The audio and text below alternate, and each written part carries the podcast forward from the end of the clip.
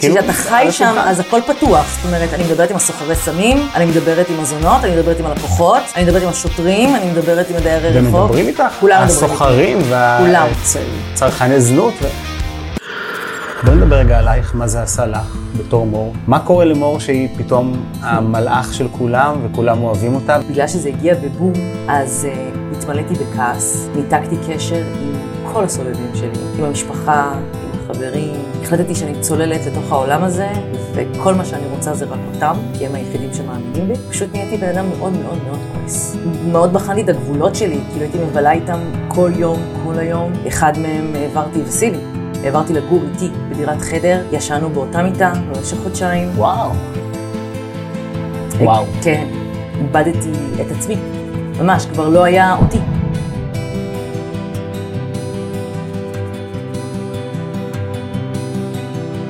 אהלן וברוכים הבאים לפרק נוסף של הפודקאסט איך הצלחת. איתנו היום מור שאל. אני רוצה להגיד לכם שמור שאל זה אולי הפודקאסט הכי ארוך שלקח לי לתאם. אני מנסה לתאם אותו אני חושב כבר בערך שנה, משהו כזה. לא הצלחנו עד עכשיו וברוך השם מור נמצאת פה איתנו. אהלן מור, היי, איזה כיף שבאת, ברוכה הבאה. תודה שהזמנת אותי. עשינו איזה אה, פרה פודקאסט כזה אצל אה, יקיר בבית ונראה שיש לנו המון על מה לדבר. אבל אה, אולי לפני תספרי קצת מי את. כאילו מי שלא ראה אותך בטלוויזיה, בטיק טוק, באינסטגרם, בפייסבוק, ב- בכל מקום שרואים אותך, מי את מור שאל? אני צלמת, אמ, שהכירה לפני שלוש שנים את דיירי הרחוב בזמן הקורונה, והיום אני בעלים של עמותה אה, שמנסה לשקם דיירי רחוב וגם מצליחה, אה, וזה בגדול, מי אני? מה זה אומר אה, עמותה שמצליחה לשקם דיירי רחוב, ואולי טיפה גם לפני על כאילו איך מגיעים מלהיות צלמת ללהיות אה, מישהי שיש לה פרויקט של אה, דיירי רחוב. הכרת לפני, באת לפני או סתם? אני גדלתי בחיפה, אה, וכילדה שגדלה בחיפה בשנות ה-90, אני לא ראיתי דיירי רחוב בכלל. וכשעברתי לתל אביב בגיל 30, פתאום ראיתי המון דיירי רחוב. לא הבנתי למה יש אותם, ויותר סקרן אותי להבין למה אנשים מסתכלים עליהם ומפנים מבט. זאת אומרת, איך זה יכול להיות שבן אדם מסתובב בשדרות רוטשילד, צורח, מבקש כסף, כולו פצוע ומלוכלך, ואנשים פשוט אדישים למראה הזה לחלוטין. לא יכולת להבין למה הם אדישים? לא, בדיוק מהתיאור שאמרת כרגע, שהוא צורח ומלוכלך ואולי מפחיד ו... אני, כשבן אדם כזה עבר לידי, פשוט עצרתי הכל והסתכלתי עליו והייתי בשוק מהקיום שלו בכלל. ואנשים פשוט, אתה יודע, הסתכלו על זה כאילו עוד ספסל בשדרה, עוד סתם בן אדם שעובר, וזה יותר סקרן אותי מהם, כאילו שני הסיטואציות סקרנו אותי, אבל יותר סקרן אותי האדישות. והתחלתי לצלם אותם מ- מרחוק, לסטורי, באינסטגרם. הייתי פשוט, כל פעם שהייתי רואה איזשהו דייר רחוב, הייתי עומדת מרחוק, מצלמת, מעלה לסטורי, רציתי לראות איך אנשים יגיבו. ופשוט ירדו לי עוקבים, אף אחד לא הבין מה, מה אני רוצה. אה, ואז הגיעה הקורונה, והייתה לי דירה קטנה ברחוב אלנבי. אה, והייתי לבד, בסגר. וישבתי על החלון רוב הזמן משעמום, והם היו היחידים ברחוב. ולא רק שהם היו היחידים ברחוב, הם צעקו, איפה כולם?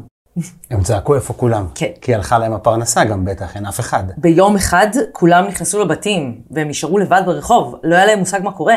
התחלתי להסביר להם שיש קורונה, הם לא, הם לא האמינו לי. אה, הם ממש לא ידעו מה זה. לא, הם לא ידעו מה הם זה. לא מחוברים ל-ynet? כאילו בטלפונים, בדברים? לא רואים. שמע, זה כל אחד ועולמו שלו, אה, זה היה בימים הראשונים, ממש לא הבינו מה קורה, זה כאילו, תחשוב, אפוקליפסה עכשיו. אשכרה אפוקליפסה. כן. ומצאתי את עצמי מכינה להם סנדוויצ'ים, זורקת להם בקבוקי סודה, מדברת איתם מהחלון. וכשהיה אפשר לצאת, אז יצאתי החוצה, כאילו עם המצלמה, ואמרתי, יאללה, אני רוצה להסתובב קצת. והתחלתי לשבת איתם, התחלתי לדבר איתם, והם נורא התלהבו מזה שאני מצלמת, ואמרו לי, יאללה, יאללה, תפתחי את המצלמה, בואי, בואי נעשה ביחד משהו. מה עשית בתקופה הייתי כ- כדיי ג'וב? הייתי אז, עבדתי בשתי עבודות, זה היה מצחיק, כי זה היה השנה, שנה לפני שהדבר הזה התחיל, זה היה השנה שהחלטתי שאני חוסכת מלא כסף, כי אני רוצה לטוס לחו"ל ולעשות פרויקט אומנות. אוקיי. לא ידעתי איזה. אה, אבל החלטתי שזה מה שאני רוצה לעשות. אז עבדתי בשתי עבודות. היה לי דיי ג'וב, שזה היה אה, מנהלת פרויקטים בחברת דיגיטל, חברת דיגיטל שמתמחה בנדל"ן, דרך אגב, אה, ובערבים ובשישי שבת הייתי אחמ"שית בבית קפה. ואמרת, אני חוסכת מלא כסף בשביל... מה לטוס זה- מה זה לחו"ל? אומנות בחו"ל? מה מה רצית רציתי לעשות? לטוס. צילום? אה, ברחבי העולם, ולהכיר אנשים בחו"ל, לצלם אותם, לעשות להם איזשהו ראיון, אחד על אחד, ולראות אם אני מצליחה להתפרנס מ- מ- מדבר כזה. זאת אומרת, די דומה למה שאת עושה עכשיו. כאילו, זה, הצלחת לייצר את זה בישראל בלי לטוס לחו"ל. כן. ויותר מעניין אפילו, עם יותר משמעות בעיניי. כנראה שאם היית עושה את מה שאת עושה בארץ, בחו"ל, גם היית מצליחה להתפרנס מזה אה, הרבה יותר טוב, אני מניח. אולי. הרבה יותר תרומות, הרבה יותר אה, חשיפה. אה, אנחנו נפגשנו במקרה באיזושהי, אה, מאיזושהי סיבה עסקית, ומאז כזה עלה לי בראש שאני רוצה לראיין אותה לפודקאסט, להבין איזה עניין היא מצאה אה, בדבר הזה. זה כאילו משהו מאוד חריג. את לא הלכת למה שזוהר ונוצץ ומעניין, אלא הלכת למה שכולם בורחים ממנו. כאילו אנשים רואים דייר רחוב, בורחים ממנו, ואת רואה דייר רחוב ואת רצה אליו. כי הם זוהרים? ונוצצים בעיניי. והוא יכול להיות uh, שהוא כועס ועצבני ובקריז, וכאילו, איך, איך לומדים להתמודד עם זה, עם הדבר הזה? זה סטיגמות. זה לא נכון? לא. הרבה אנשים חושבים שכאילו, אני גם שומעת את זה הרבה, איך את לא פוחדת שהוא ייקח מזרק ויתקע לך בצוואר. אני אומרת לעצמי, מה, מה קורה לכם? כאילו, איך אתם מגיעים למקומות האלה? כמישהי שמסתובבת איתם ומכירה אותם, אני יכולה להגיד לך שהם יותר טובים מאיתנו. אני אגיד לך את האמת. קורה משהו לבן אדם כשהוא נכנס למצב של רחוב. אתה נהיה בן אדם יותר, אמ, איך אני אקרא לזה? down to earth כזה. יורדים לך הרבה מחסומים שיש לנו. אתה נהיה יותר ענב, אתה נהיה יותר אה, בעל הערכה, אתה מבלה הרבה עם הראש, בתוך הראש של עצמך. וכשאתה נמצא בראש, בראש של עצמך כל כך הרבה זמן, עם כל כך הרבה מחשבות, אתה מגיע לתובנות מאוד עמוקות לגבי החיים, אתה נהיה בן אדם יותר רוחני, יותר מאמין, אה, אתה לומד שהחיים האלה הם לא גשמיים, אתה לומד ש... אמ, להעריך כל דבר, והם פשוט נהיים אנשים טובים יותר.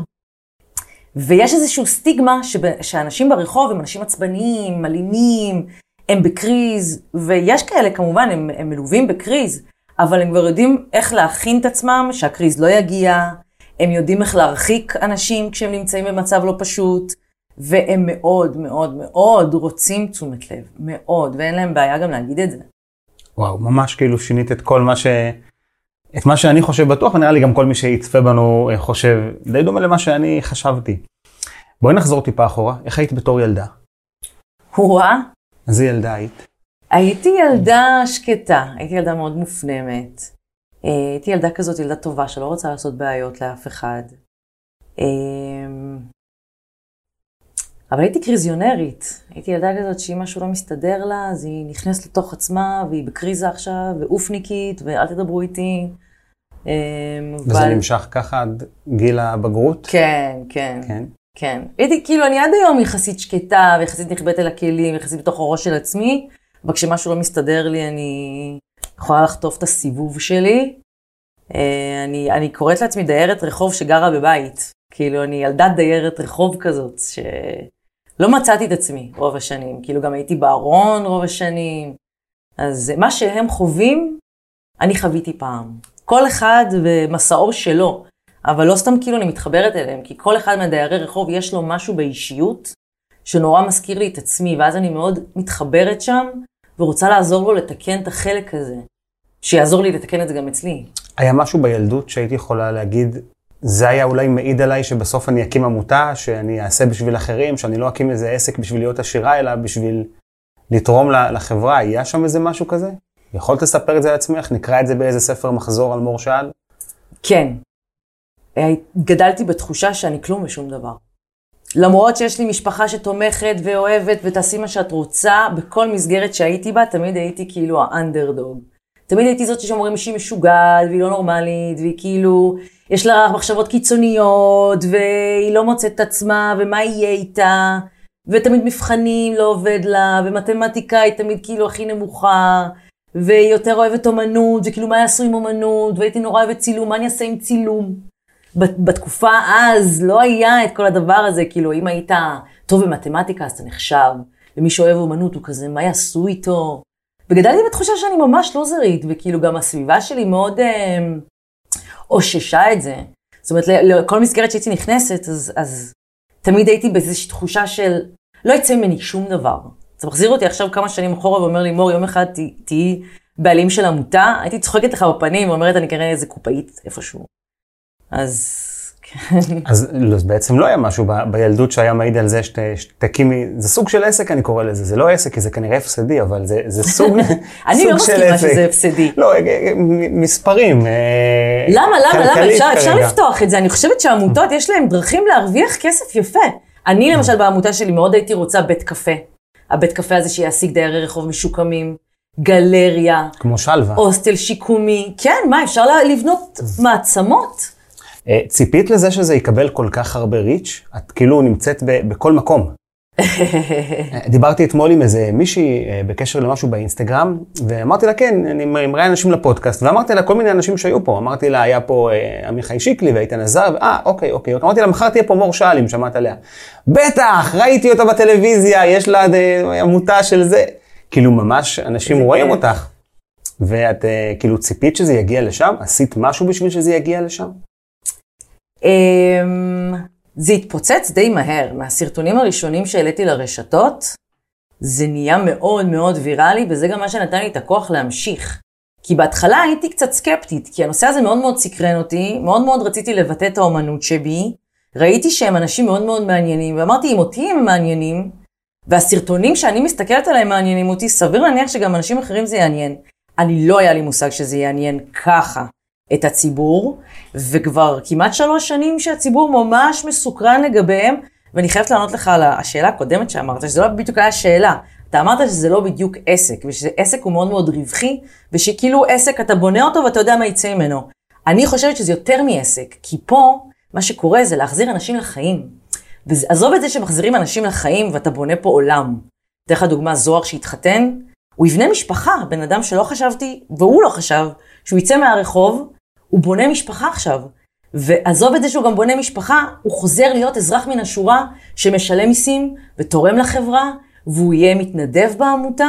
זה הרבה יותר גדול בעיניי מבחינת עסק, והשפע זה קשה, אבל אני מנסה להאמין שבאמת יש בורא לעולם שהוא נותן את השפע הזה, אני באמת אומרת לך. יש, אני חותם לך. יש. כאילו ברגעים הקשים שאני אומרת, fuck, אני לא יודעת מה אני עושה עם הכסף, אני עוצרת ואומרת, יהיה בסדר. יהיה בסדר, את עושה פה משהו טוב. לא, לא, לא התכוונתי שזה לא, שאמרתי זה פחות רווחי מהעסק, ברור לי שזה, התרומה של זה לחברה היא כנראה הרבה יותר גדולה מכל עסק אחר, זה גם דורש אה, יכולות ניהול לא פשוטות.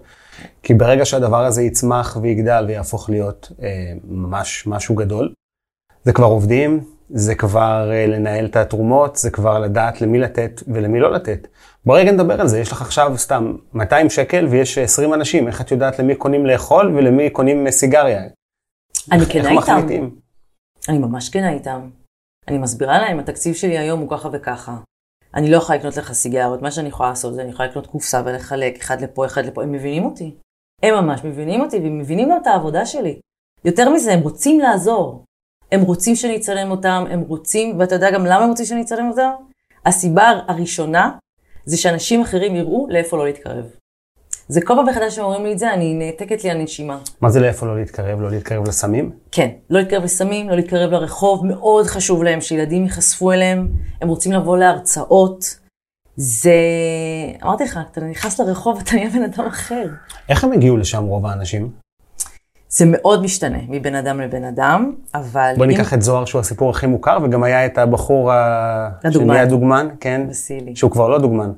אה, לא, וסילי לא דוגמן, אבל עכשיו הוא טבח, ויכול להיות שהוא יחזור קצת לדגמן, נראה מה יבוא לו. למה הוא הפסיק? אה, לווסילי קשה, קשה מאוד, התהליך שהוא עובר הוא בכלל לא פשוט, אני חושבת שהוא הדוגמה הקלאסית למה דייר הרחוב עובר כדי לצאת מהרחוב. אה, זה עליות וירידות ועליות וירידות, כי הוא יצא מהרחוב, קיבל דירה במתנה, התחיל לדגמן, נכנס לזוגיות, הזוגיות התפרקה ויחד עם זה הכל התפרק. ולא היה לו את התמיכה והוא גם לא ביקש את התמיכה שהוא צריך, ולא היה לו איזשהו מערך תמיכה שיכל לתפוס אותו בזמן, והוא נפל עוד פעם לרחוב. ואחרי שהוא היה ברחוב תקופה, אבל למה שהוא פעם- יחזור לרחוב? הרי יש לו בית בחינם. אין לו, כאילו... הוא- נגמרה, נגמר השנה אה, של הבית נגמר הבית בחינם, הוא היה בחינם. צריך לעבוד, הוא היה צריך לתחזק את עצמו. ונפש, הנפש נקרעת. נפש שהיא לא מטופלת, ובן אדם מוצא את עצמו ברחוב, ואז או שהוא מידרדר לסמים אחרי הרחוב, או שלפני מידרדר לסמים ואז מגיע לרחוב. בואי נדבר רגע עלייך, מה זה עשה לך בתור מור, שפתאום מכירים אותה. זאת אומרת, הילדה הזאת, האאוטסיידרית המוזרה שלא תסתדר בכלום בחיים, מה קורה למור שהיא פתאום המלאך של כולם, וכולם אוהבים אותה, וכולם מכירים אותה, ובכלל, איך זה מרגיש? כאילו, את הולכת בכל פינה, ואני מניח שאנשים אומרים, רגע, זה את מה, מה, מהרחוב. שאלה מעניינת, לא שאלו אותי את זה. האמת שבשנה הראשונה, אה, בגלל שזה הגיע בבום, ובגלל שכל השנים שמעתי שאני ווירדו שלא יצליח, אז uh, התמלאתי בכעס, ניתקתי קשר עם כל הסובבים שלי, עם המשפחה, עם החברים. החלטתי שאני צוללת לתוך העולם הזה, וכל מה שאני רוצה זה רק אותם, כי הם היחידים שמאמינים בי. ופשוט um, נהייתי בן אדם מאוד מאוד מאוד כועס. מאוד. על מה? על זה שכל השנים אף כן. אחד לא, לא אמר לך שאת יכולה? כן. אבל אמרת שבבית אמרו לך, כאילו שההורים אמרו לך, תעשי מה שאת רוצה. כן, אבל uh, בתחושה שלי, uh, כעסתי עליהם. שהם לא, לא, לא יודעת איך להסביר את זה, פשוט היה שם כעס לא ברור שיצא עליהם. והכעס הזה היה לא טוב. הוא היה ממש לא טוב, הוא הביא אותי לקצה לא בריאה, במיוחד עם זה שגם מאוד בחן לי את הגבולות שלי, כאילו הייתי מבלה איתם כל יום, כל היום. אחד מהם העברתי, וסילי, העברתי לגור איתי בדירת חדר, ישנו באותה מיטה במשך חודשיים. וואו. וואו. כן. חייתי אותם היית עושה את זה היום עוד פעם? לא. לא. חייתי אותם במלוא מובן המילה בצורה לא בריאה. איבדתי את עצמי. ממש, כבר לא היה אותי. ולמה? כי, כי לא הבנת מה, כי ש, שפתאום כבר ראית ש, שכאילו אפשר להצליח? אמרת, מה זה? כאילו, כל החיים שלי היו שקל? הרגשתי שכן, הרגשתי שכאילו... מה קרה לך? למה, למה הרגשת כל החיים האלה שאת אפס? תראי איך בשנייה אחת כולם חושבים שאת מצליחנית ועושה אומנות ו, וכאילו הולכים אחרייך ומאמינים לך, וכל אלה שהיו לי, לידך ואמורים, הציגו את עצמם בתור אנשים שקרובים אלייך, הורידו אותך. אבל זה לא באמת. כי אלה שהורידו, הם אלה שגרמו לי להגיע לאיפה שאני היום. והם לא באמת הורידו אותי. זה אני ראיתי את זה כאילו הם הורידו אותי. והתפיסה שלי את עצמי הייתה לא נכונה.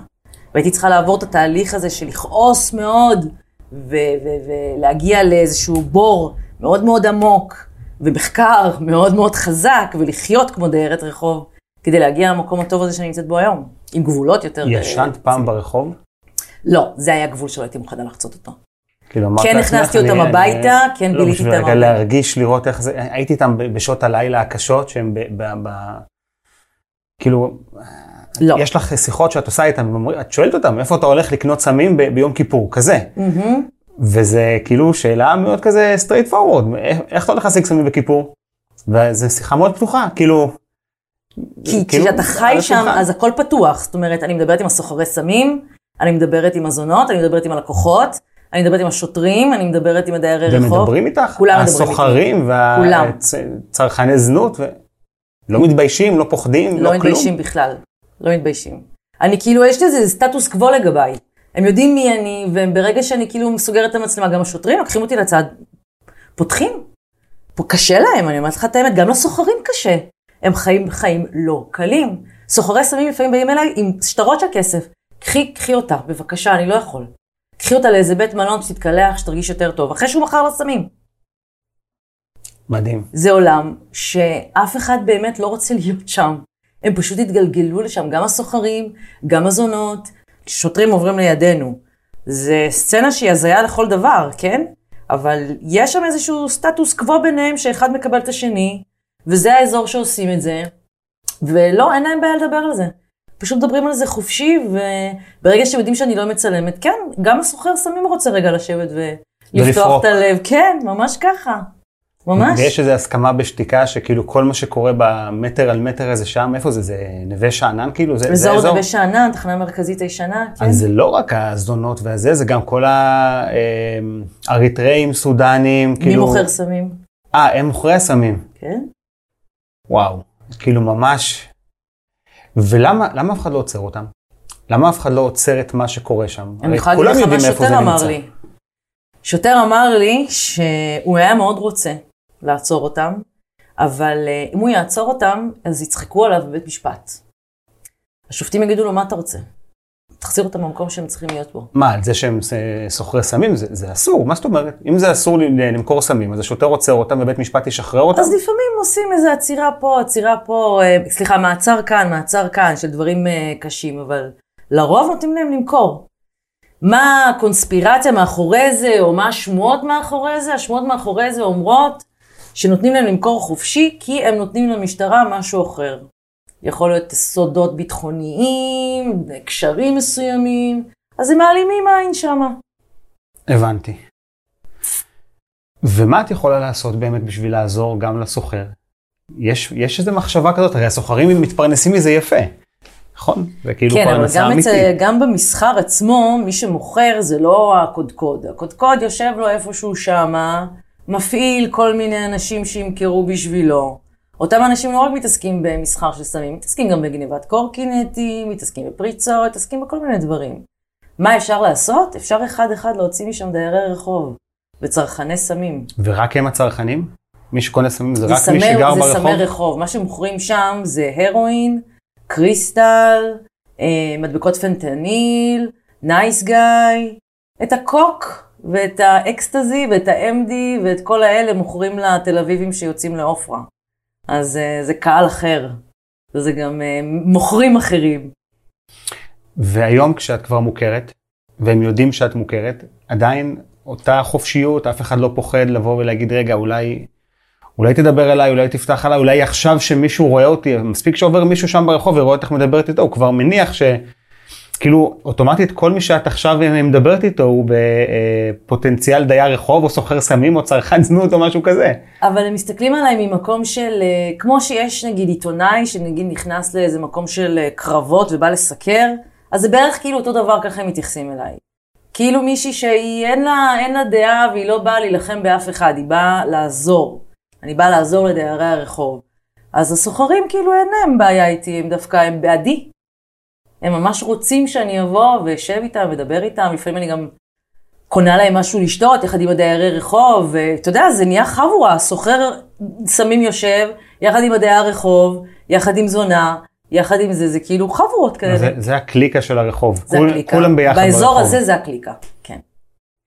בואי נחזור רגע לאינסטגרם ולכמה את מוכרת היום. לפני שהתחלת את הפרויקט הזה, כמה עוקבים היו לך באינסטגרם? 300, משהו כזה. 300, והיום אתה על? 72 אלף? 75 אלף. 75, כן? כן, הסתכלתי לפני ש... לפני, נראה לי, 75 אלף, הסתכלתי לפני שבאנו לפה. אמ, אז אמרת שבהתחלה זה גרם לך להרגיש כעס, ואחרי השנה הזאת, חשבת לעצמך איך אני יכולה למנף את זה למשהו שהוא מעבר לזה שיבואו אולי אנשים שרוצים להתנדב איתך כבר, אין כסף עדיין בעמותה, אבל אולי אנשים רוצים להתנדב. אולי אנשים יש להם איזה מטבח שהם יכולים לתרום, וכאילו אולי, אולי אפשר לעשות עוד דברים. אז ככה, אני אגיד משהו לגבי התנדבות. הסיבה שאני משתמשת ברשתות החברתיות זה בשביל שאני לא יאגד מתנדבים כרגע, אה, אלא בשביל שאנשים ייחשפו ויתנדבו בעצמם. וההתנדבות בעצמם אומרת שאם אתה רוצה ללכת לחלק אוכל, קח חבר, לך תחלק אוכל. כי כשאתה עושה את זה בכוחות עצמך, אז גם יותר אינטימי, גם יוצר לך איזשהו קשר עם דיירי הרחוב, שזה כל המטרה. המטרה היא לא להסתובב כחבורה, לחלק אוכל וללכת. שזה דבר נפלא בפני עצמו, אבל זה לא מה שאני עושה. מה שאני עושה זה לייצר קשר בין הציבור לבין הדיירי רחוב. כי כשנוצר קשר אנושי, שם מתחיל השינוי. וזה משהו שאפשר לשכפל? אפשר לשכפל את מור? אפשר שיהיו עוד הרבה אנשים שהולכים ברחוב, עושים לדייר טוק-טוק כזה, מה קורה, רוצה לשבת איתי לדבר? אה, כן, זה המטרה. אחת מהמטרות של העמותה זה באמת לייצר מערך מתנדבים, אבל לא מערך מתנדבים שלוקח איתו בגדים, אוכל, נותן והולך. מערך מתנדבים שיודע איך לפנות, שיודע איך לשבת, שעושה ימי כיף בשיתופי פעולה, שיש לו את הכלים לייצר כמו חבורות כאלה של תמיכה לאיזשהו דייר רחוב שאתה הופך להיות מכר, חבר. אני לא באה ממקום טיפולי. אני באה ממקום של, נוצר לי קשר עם הבן אדם הזה, ואני פוגשת אותו עוד יום ועוד יום ועוד יום, אני מפתחת רגש. כל אחד מהדיירי רחוב שיצאו מהרחוב, הם חברים שלי. אני עזרתי להם בתור חברה, לא בתור מטפלת. בגלל שיש לי אהבה לאותו בן אדם, אז הייתי שם בשבילו. והייתי שם בשבילו, לא כשנתתי לו עכשיו משהו לאכול ואמרתי לו יאללה לך, אלא הייתי שם בשבילו, אכלתי איתו, לקחתי אותו לסרט, הלכתי איתו ל- לרופא, למטפל, למשפחה שלי, למשפחה שלו. אה, אתה מבין? זה כאילו... זה אחר, זה משהו אחר, וזה גם הוכיח את עצמו. אז זה לא מוסיף לך אחריות שאולי את לא רוצה אותה? בסוף אני מניח שאת אולי האדם היחיד שיכול לפנות אליו, אותו דייר רחוב ש... שקשה לו, שקורה לו משהו. אני מקבלת שאת... יותר. אני אבל אם צבעת לעצמך 30, 40, 100 אנשים, כולם רוצים אותך פתאום, זה קשה, יש מור אחת. בגלל זה עמותה. בגלל זה אני רוצה לבנות מערך מתנדבים שהוא, שאני אלמד את המתנדבים, או לפחות את מי שיהיה במערך מתנדבים, איך לעשות את זה כמו שאני עושה. כי לקחת עכשיו מתנדבים ולהגיד, יאללה, בוא נלך עכשיו נחלק את זה, בוא נלך לחלק את זה, מה זה נותן? זה משאיר אותם במקום שלהם. אז יופי, זה נותן להם איזשהו משהו ליום-יום. אבל האנרגיה שלי היא מוקצבת, ואני מעדיפה לבנות את זה בצורה שאני רואה לנכון. כמה אנשים הוצאת מהרחוב עד היום? תשעה. תשעה אנשים, שממש כבר לא ברחוב בכלל. חוץ מאחת שחזרה לאחרונה, שזה בטיפול. שהם אבל השתקמו לפני, והם עובדים היום? Mm-hmm. כל האנשים האלה עובדים וחזרו לחיים רגילים? כל אחד בסיפורו שלה, אבל רובם עובדים, שניים התחתנו. אה, כן. אחד עם השני, אחד עם השנייה. לא, לא.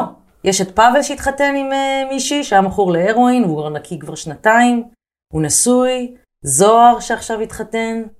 ומה החלק שלך בתהליך היציאה שלהם מהרחוב? את זוהר ספציפית אני מכיר כי אני עקבתי אחריו ב- ב- באינסטגרם או בפייסבוק. פאבל אני לא זוכר מי זה. אה, ומה החלק שלך בתהליך היציאה שלו? זאת אומרת, כמה את... שלושה מהם, אני הלכתי איתם יד ביד, על כל התהליך הזה. אה, זוהר זה היה תקופה של שמונה חודשים, ואז אה, הוא עבר לגור בנתניה ומישהי אחרת עזרה לו להמשיך, ואני ליוויתי. וסילי זה עדיין על בסיס יומי כמעט, שזה כבר בשנתיים האחרונות. וראובן הראשון, שהוא בן 64, גם זה היה מאוד אינטנסיבי של גם משהו כמו שמונה חודשים. אה, אדם בן הש... 64 שהגיע לרחוב. כן. באיזה גיל? בגיל 63. וואו. 62, סליחה. בגיל 62 הוא הגיע לרחוב. קשוח. 63, 64 הוא יצא. שתדע לך, דווקא המבוגרים יוצאים יותר מהר מהרחוב מאשר הצעירים. כי למה? כי הם כבר הבינו את החיים, והם הבינו שכאילו גם אם הם במצב ירוד, נפשי ירוד, ברגע שהם מקבלים תמיכה, אפילו אם זה קצת תמיכה מהציבור, הם אה, מנצלים את זה לטובתם ועולים על, ה... על דרך המלך. הצעירים הם יותר מתחבטים, יותר בוחנים גבולות, הם יותר עם הרס עצמי, הם יותר אה, בוסריים. בוא נגיד אנחנו עוד אה, שלוש שנים מהיום, ארבע שנים מהיום, איך נראית העמותה של מור? איך נקראת העמותה דרך אגב? עולם ומלואו. עולם ומלואו. אתה יודע למה? כי כל אדם הוא עולם ומלואו. בדיוק. כל המציל נפש אחת. איך נראית העמותה? עוד שלוש שנים, עוד ארבע שנים. כמה כסף עולה להחזיק עמותה? הרי עכשיו אה, יצאת גם למסע של גיוס תרומות, מעבר לזה שלקחת על עצמך הלוואה מאוד כבדה, יצאת למסע של גיוס תרומות, אז אם אפשר לשאול את זה, איפה הולך הכסף? מה, מה בעצם הולך לקרות עם הכסף שתורמים? כמה עולה להחזיק עמותה כל חודש? כמה זה הולך לעלות בהמשך, שיהיה מערך של מתנדבים ודברים, זאת אומרת, אני מניח שכבר יש איזושהי תוכנית או איזה vision שאת רואה את עצמך, מה, מה קורה עוד כמה שנים. יש לעמותה 12 יעדים, כשהמטרה כשה... הגדולה ביותר זה בעצם למגר את התופעה הזאת בארץ. אז מה, מה עושים בכסף הזה? עכשיו אני רוצה להוציא דייר מהרחוב, אני אומר, אוקיי, אני כבעל חברה, אני אומר, אני רוצה לתרום 50 אה, אלף שקל. איך, מה, מה, לאיפה הולך הכסף? אז ככה, קודם כל צריך טיפולים, קודם כל בריאותיים. בדרך כלל בן אדם שנמצא ברחוב, המצב הבריאותי שלו ירוד מאוד וצריך לטפל בבריאות הגופנית שלו קודם כל. במקביל לזה צריך טיפולים נפשיים. Uh, במקביל לדבר הזה לרוב יש לו חובות, ואז צריך לראות איך עושים חלוקה של כל החובות האלה. Uh, אחר כך צריך לראות האם יש קשר עם המשפחה, אין קשר עם המשפחה. במידה ויש קשר עם המשפחה, האם כדאי להפגיש אותו או לא כדאי. Uh, ואז מתחילים להבין מה צריך לעשות כדי להוציא אותו. כל בן אדם יש לו את הסיפור שלו. יש כאלה שהנפש שלהם יותר, יש כאלה שלא מוכנים לטפל בבעיית התמכרות שלהם, ואז זה פשוט ללכת לכיוון אחר. כי אם הוא לא רוצה לטפל בבעיית התמכרות, צריך להחזיר לו את הרצון לטפל בבעיית התמכרות. וכדי להחזיר לו את הרצון לטפל בבעיית התמכרות, צריך להחזיר לו את הרצון לחיות. להחזיר לו את הרצון לחיות זה להבין מה הוא אוהב לעשות, מה הוא אהב לעשות. ואז למשל, ראובן מאוד אה, אהב אומנות. אז היינו הולכים למוזיאונים וגלריות. ששנייה יחזור להבין שיש את הדבר הזה. יש אומנות, אפשר לחזור לאומנות. צריך להחזיר את הנפש, וברגע שהנפש מתחילה קצת לחיות, אז הרצון מגיע. וחוץ מזה יש את הדברים הרגילים, שזה, אתה יודע, אוכל, אה, מקום אה, מגורים, כי בלי מקום מגורים, גם אם זה לחודש הראשון, אבל צריך יותר, אה, הוא צריך לחזור להרגיש בן אדם. בן אדם שהיה ברחוב, הוא איבד את, ה... את היכולת להרגיש כמו בן אדם, כי הוא חי ברחוב. הוא ישן על ספסל, והוא לא התקלח, אה, והוא לא ישן כמו שצריך, והוא איבד את האנושיות שבו. ומה את שומעת מהם על הדבר הזה? מישהו שחי כל החיים רגיל, היה לו חיים טובים, היה, היה חי בן אדם, פתאום מגיע לרחוב, מה, מה את שומעת מהם? את שומעת מהם לא מגיע לי? או, או אני כבר לא אדם? כאילו, הם אומרים את המשפטים האלה? הם אומרים את זה, הם אומרים הרבה פעמים שאין להם רצון להמשיך ושהם ויתרו. מתרגלים למצב הזה של הרחוב. ומי שלא מתרגל למצב של הרחוב עושה סמים כדי להתרגל, כדי לא להרגיש את זה. זה לא נתפס מה זה לחיות בסיטואציה של רחוב. זה לא שעכשיו אתה לוקח איזה אוהל ומתבודד לך איפשהו. אתה ישן על אספלט, אתה ישן על ספסל, אתה לא באמת ישן. אתה יודע מה זה בן אדם שלא ישן כמו שצריך? ואתה לא אוכל, אתה לרוב מפשפש בזבל כדי למצוא אוכל, אתה לא מקולח, אתה עושה צרכים על עצמך, והצרכים נשארים עליך חודש, חודשיים, שלוש, אתה לרוב מקבל מכות, אמ, אתה נחשף לדברים קשים, לפעמים יש גם גברים שמוכרים את הגוף שלהם בשביל סם. הנפש עוברת דברים שהיא לא יכולה לשאת אותם ברחוב. אתן לך דוגמה, יש איזה דייר רחוב שהיה תקופה לא מבוטלת ברחוב, עם צרכים עליו, וחודשים שהוא לא התקלח. והכנסתי אותו לאיזה דירת חדר, והבאתי לו מטפל שירחץ אותו. ובפעמים הראשונות שהוא התרחץ, הוא בכה. כאב לו, המים, כשהם נגעו לו בגוף, כאב לו, וההתרגשות של להתקלח, הוא כל כך התרגש, הוא לא יכל לשאת את זה, הוא בכה כמו ילד קטן. זה, מה שזה עושה לבן אדם, זה קשה מאוד, זה תהליך ארוך של, זה טראומה. לצאת מהרחוב זה טראומה בפני עצמה, כי יש גם התמכרות לרחוב. תהליך מאוד ארוך שצריך לתת לבן אדם שנייה רגע להבין שהוא נמצא עכשיו בתהליך לא פשוט, וגם בירוקרטי, מאוד קשה. שאלה טיפה לא יפה, כן? אבל מה, מה עושה אותך qualified היום להוציא אנשים מהרחוב? פשוט זה שהיית שם איתם? פשוט שאני אוהבת אותם. נטו. אני לא qualified לכלום. ממש לכלום. אבל מצליחה עדיין. כי אני לא מוותרת, וכי אני אוהבת אותם באמת. וכי אני... יש את ה... התייעצת עם אנשי מקצוע, עם פסיכולוגים, פסיכיאטרים. אני כן. פעם בשבוע יש לי טיפול לעצמי, שכבר הוא כבר לא טיפול לעצמי, הוא טיפול סביב העמותה, סביב מה אני יכולה לעשות, סביב הבעיות שאני פוגשת. ויש uh, מישהי ממשרד הרווחה, מישהי גבוהה יחסית במשרד הרווחה, שמאוד עוזרת לי, שהיא לא רוצה להיחשף. Uh, וכן, אין לי ברירה, אני חייבת להתייעץ, כי אני נחשפת לדברים קשים מאוד. מה את אומרת לילד שעכשיו רואה אותנו ואומר לעצמו, אוקיי, מור עושה משהו מדהים, אה, הוא לא רואה את כל הצדדים, כן? הוא רואה כאילו שכאילו פתאום בפעם אחת הצלחת, כאילו מבחינתו הצלחת. למה? כי היום אה, המדד להצלחה זה כמה רואים אותך, כמה עוקבים יש לך, כמה צופים בסטורי שלך, זה המדד להצלחה. הוא לא ראה מה שהיה לפני. הוא לא ראה את מה שעברת, הוא לא ראה את האומץ בזה שצריך עכשיו ללכת ו... בעיניי זה אומץ, זאת אומרת שזה לא אומץ, בעיניי זה אומץ לפנות לאדם שאתה לא מכיר, שיושב ברחוב ולהתחיל לדבר איתו. Hmm. והוא לא ראה את זה. מה, מה את יכולה להגיד לאותו ילד או, או נער שאומר אני רוצה להשפיע על העולם, אני רוצה לעשות טוב, או אפילו אני רוצה סתם להיות מוכר, שזה דבר שאנשים מאוד רוצים אותו היום.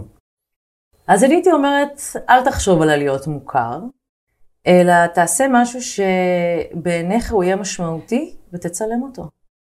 בן אדם מסקרן אותך, הצילום מסקרן אותך, לך על זה, אל תתבייש. ואני בעד uh, שיותר ויותר ילדים יתעדו את הדברים הטובים שהם עושים, כי זה יוביל לשינוי אמיתי בעולם. מה זה לתעד את הדברים הטובים? זה אומר שאם אנחנו מצלמים uh, על בסיס יומי את האוכל שאנחנו uh, אוכלים במסעדה ואת החופשה שלנו שאנחנו הולכים אליה, אז uh, ללכת להתנדב פעם בשבוע, איפה שבא לכם, גם אם זה אומר להוציא כלב באיזה צער בעלי חיים לסיבוב, אז לתעד את הקשר הזה שפיתחת עם הכלב, ו...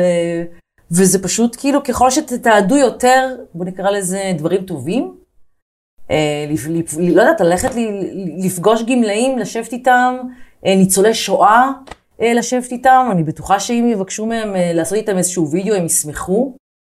זה מה שיגרום לשינוי, זה יגרום לעוד אנשים לרצות להצטרף לתהליך הזה, כי אף פעם לא היינו מצלמים פעם אוכל, זה לא משהו שהיה קורה. נכון, או מצלמים בכלל. כן, וכאילו- זה לא משהו שהיה קורה, ופתאום כולם מצלמים אוכל. אז מה יקרה אם כולם יצלמו את ההתנדבויות שלהם? ואני פונה פה דווקא למובילי דעת קהל, כי המובילי דעת קהל הם, זה, הם אלה שמושכים את הילדים. איך את ממנפת עכשיו את מה שיש לך לעמותה גדולה? מה השלב הבא? אוי, זו שאלה קשה, אני מתחבטת איתה הרבה. הש... אמ, השלב הבא הוא להמשיך את הגיוס, אה, להמשיך את כמה, כמה העשייה. כבר זה גייס? 220 אלף שקל, היעד הוא מיליון, פחות מרבע. כן. אה, יש הרבה דברים שאני רוצה לעשות, אני רוצה לעשות תערוכה עם הדיירי רחוב, אה, אני רוצה, אני ממשיכה את ההרצאות יחד עם זה שהם מגיעים איתי. לאט לאט נבנה אימפריה, ואז גם נגיע לחו"ל. כמה הפער בין איך שזה נראה מבחוץ, שכבר את מוכרת וגדולה, לבין כמות התמיכה שאת מקבלת מחברות בחוץ? אם היית עכשיו עמותה למלחמה בסרטן, אז היו תורמים לך מלא אנשים, כי מכירים ויודעים. אז אני אסביר לך משהו. האגודה למלחמה בסרטן קיימת הרבה שנים, אה, ובכלל עמותות שקיימות הרבה שנים לאט לאט משיגות את התמיכה, כי יש דבר כזה שנקרא סעיף 46. הרבה אנשים לא יודעים את זה, אבל זה איזשהו סעיף שחייבים, עמותה חייבת לקבל, כדי שחברות וכדי שארגונים גדולים אה, ייתנו כספים גדולים. ולוקח הרבה זמן להשיג את הסעיף הזה. איך מור מתמודדת עם המצב החדש? עם זה שיש אנשים ברחוב שרואים אותה היום גם כאיזה סוג של אימא וסוג של מושיע וסוג של הכל, את רואה אותם בכל מיני מצבים שהם אולי המצבים הלא לא הכי נעימים, וגם יכולים להגיע למצבים שהם אה, מצבים קצת מפחידים, מצבי קיצון כלשהם. יש איזה מקרה כזה שאפשר לדבר עליו? יש מקרה כזה, הוא מקרה דווקא מעניין, כי בכל הזמן הזה שבעצם התעס... הכרתי אותם, הייתי מאוד חסומה רגשית ממקום של, גם אם אני שומעת דברים קשים, או רואה דברים קשים, הם יותר חשובים. אני תמיד שמה את עצמי כאילו בצד. שכאילו הם יכולים לספר לי דברים מאוד מאוד קשים, אבל אני שומעת ומזיזה הצידה, כי הוא עכשיו חשוב, לא אני. אז אני לא מגיעה למצבים שנגיד אני אה, בוכה, או הם רואים אותי כאילו מאבד את הצפון. והיה מקרה אחד שלא יכלתי לעצור את עצמי ופרצתי בבכי, ויש איזו סמטה בתל אביב שנקראת סמטת עכו. ויש דייר רחוב בשם ג'וני, שהוא יפה תואר, ולא ראיתי אותו הרבה מאוד זמן. ועברתי בסמטת עכו, שזו סמטה של, אה, סמטה קשה. זו סמטה שמסתובבים בה הרבה סוחרי סמים, ודיירי רחוב, ומזריקים שם, וזה לא מקום כל כך טוב לה- להסתובב בו. וראיתי בן אדם, בחור שוכב, כולו דם. דם וזבובים עליו. ובאתי והתקרבתי רק כדי להבין מי זה, וכל הפנים היו דם, ואני עומדת מעליו ומסתכלת, ופתאום פותח את העיניים, וזה עיניים כחולות, ואני קולטת שזה ג'וני, שלא ראיתי כבר הרבה זמן. ואני אומרת לו, ג'וני? והתחלתי בום לבכות, כי הוא חייך ולא היה לו שיניים כמובן, כנראה שמישהו הרביץ לו, אני לא יודעת בדיוק מה קרה. וברגע שקלטתי שהוא התחיל לבכות, אז דייר רחוב אחר שאני לא מכירה, פשוט בא, תפס אותי, אמר לי בואי בואי, צאי החוצה, את לא יכולה, את לא יכולה להיות פה היום, לכי הביתה, לכי הביתה, לכי הביתה, והתנגדתי. אמרתי לו, תן לי להיכנס, אני חייבת לקחת אותו לבית חולים. הוא אומר לי, לא, לא, לא, לא, לא, לא היום, לא היום, לא היום, לכי הביתה. הוא כאילו ממש שמר עליי שאני לא, לא אראה ולא אדע מה, מה קורה שם. וואו. וזה היה מקרה שאני חזרתי הביתה ולא הצלחתי להירגע כמה שעות. כמובן שחזרתי, ניסיתי לשכנע אותו להיכנס לבית חולים, והוא לא רצה, בסוף אימא שלו אשפזה אותו, והוא... אבל זה מקרה, אני רואה כאלה לא מעט. אבל זה נראה לי הכי זכור לי, כי ממש אני זוכרת שלא הצלחתי לעצור את עצמי, זה פשוט יצא ב... בבום של רגש. חושב איך הייתי מתמודד עם סיטואציה כזאת, ואני לא, לא יודע, אני אומר, כאילו, כל הדברים שראיתי בחיים, שום דבר לא מתקרב ל, למשהו כזה. שאלה שבטוח מעניינת אה, הרבה אנשים, ממה את מתפרנסת? ממה את חיה? אז חוץ מההלוואה שלקחתי, שכרגע אני חיה ממנה, עד, ה... עד לרגע שהגעתי לקחת הלוואה, בעצם חייתי על חסכונות ועל החל"ת. אה, לאורך כל ההתחלה של הפרויקט אה, היה לי חל"ת מאוד גבוה. אז חייתי ממנו, ואז חייתי על הרצאות, ועכשיו אני חיה על, אה, על ההלוואה, ותכף אני חוזרת להעביר הרצאות. וזהו. אז כמה שאלות לסיכום. העלבון שאת הכי גאה בו. או, וואו. העלבון שאני הכי גאה בו. אוקיי, העלבון שאני הכי גאה בו היה כשעשיתי את הפרויקט גמר שלי כסטודנטית לצילום. אני אמרתי שהפרויקט גמר שלי הולך להיות ברשתות החברתיות, כי אני מאמינה באומנות להמונים ולא באומנות גבוהה. והפרויקט שעשיתי היה בעצם לעשות לייב בבית ספר. לפני הלייבים, לפני הכל, עשיתי לייב בפייסבוק עם המרצים שלי, וזה היה פשוט שעה שהם אמרו לי שאני עושה משהו לא נכון, אה, והסבירו גם למה הם חושבים שמה שאני עושה הוא לא נכון, ולמה אומנות היא לא משהו להמונים. אה, וזה היה וידאו שלם שבו אני פגועה עד עמקי נשמתי, אה, ואני היום הכי גאה בו בעולם. כי הראיתי להם מה זה. הראית להם שאפשר. מה זה אפשר? הרשתות האלה זה מתנה לכל אמן. לכל בן אדם זה מתנה. אם מנדבים את זה למקום הנכון, הדבר הכי יפה שבעולם קורה. אני לא הוצאתי פיזית אנשים מהרחוב, זה הציבור עזר לי. הציבור עזר להם, יותר נכון. דרך הרשתות. איך נראית שגרת בוקר של מור? טרפת לגמרי. מה זה טרפת? מהרגע שאני יוצאת מהבית... מתי קמים? חמש קם- בבוקר או לא, שמונה? לפעמים אני קמה בחמש בבוקר ויוצאת ישר לרחוב, אבל בדרך כלל אני קמה, הולכת לשתות קפה בבית קפה ליד הבית, איך שאני מתיישבת, איזשהו דייר רחוב מגיע, ואני מתחילה לעבוד. קורה שיש כזה wake up call באמצע הלילה של הצילו אני צריך אותך למשהו, או שזה לא, לא קורה כמעט? היום אני כבר שמה את הטלפון על שקט ובצד, פעם כן, פעם זה היה לידי, וברגע שאני שומעת שמשהו קרה, אז רצה. לפעמים זה גם קורה היום, למקרים של אנשים שממש יקרים לי, אז אני קמה בעצבים, ובסדר, כזה. אני באה. מה את אומרת לאותו ילד, נער, נערה שצופים בנו ואומרים אני רוצה להיות מור? כל המכלול של מור. הוא, הוא לא יודע למה הוא רוצה להיות מור, או כי את מוכרת או כי את עושה משהו טוב, אבל הוא, הוא רוצה להיות מור. מה הטיפ אחד שלך? ל, ל... לקחת חבר קודם כל, אני לא ממליצה לילדים אה, להסתובב לבד, לא עם אה, דיירי רחוב. כן ללכת עם חבר, אבל אני חושבת שבהתחלה לחייך מ- מרחוק, לעשות שלום.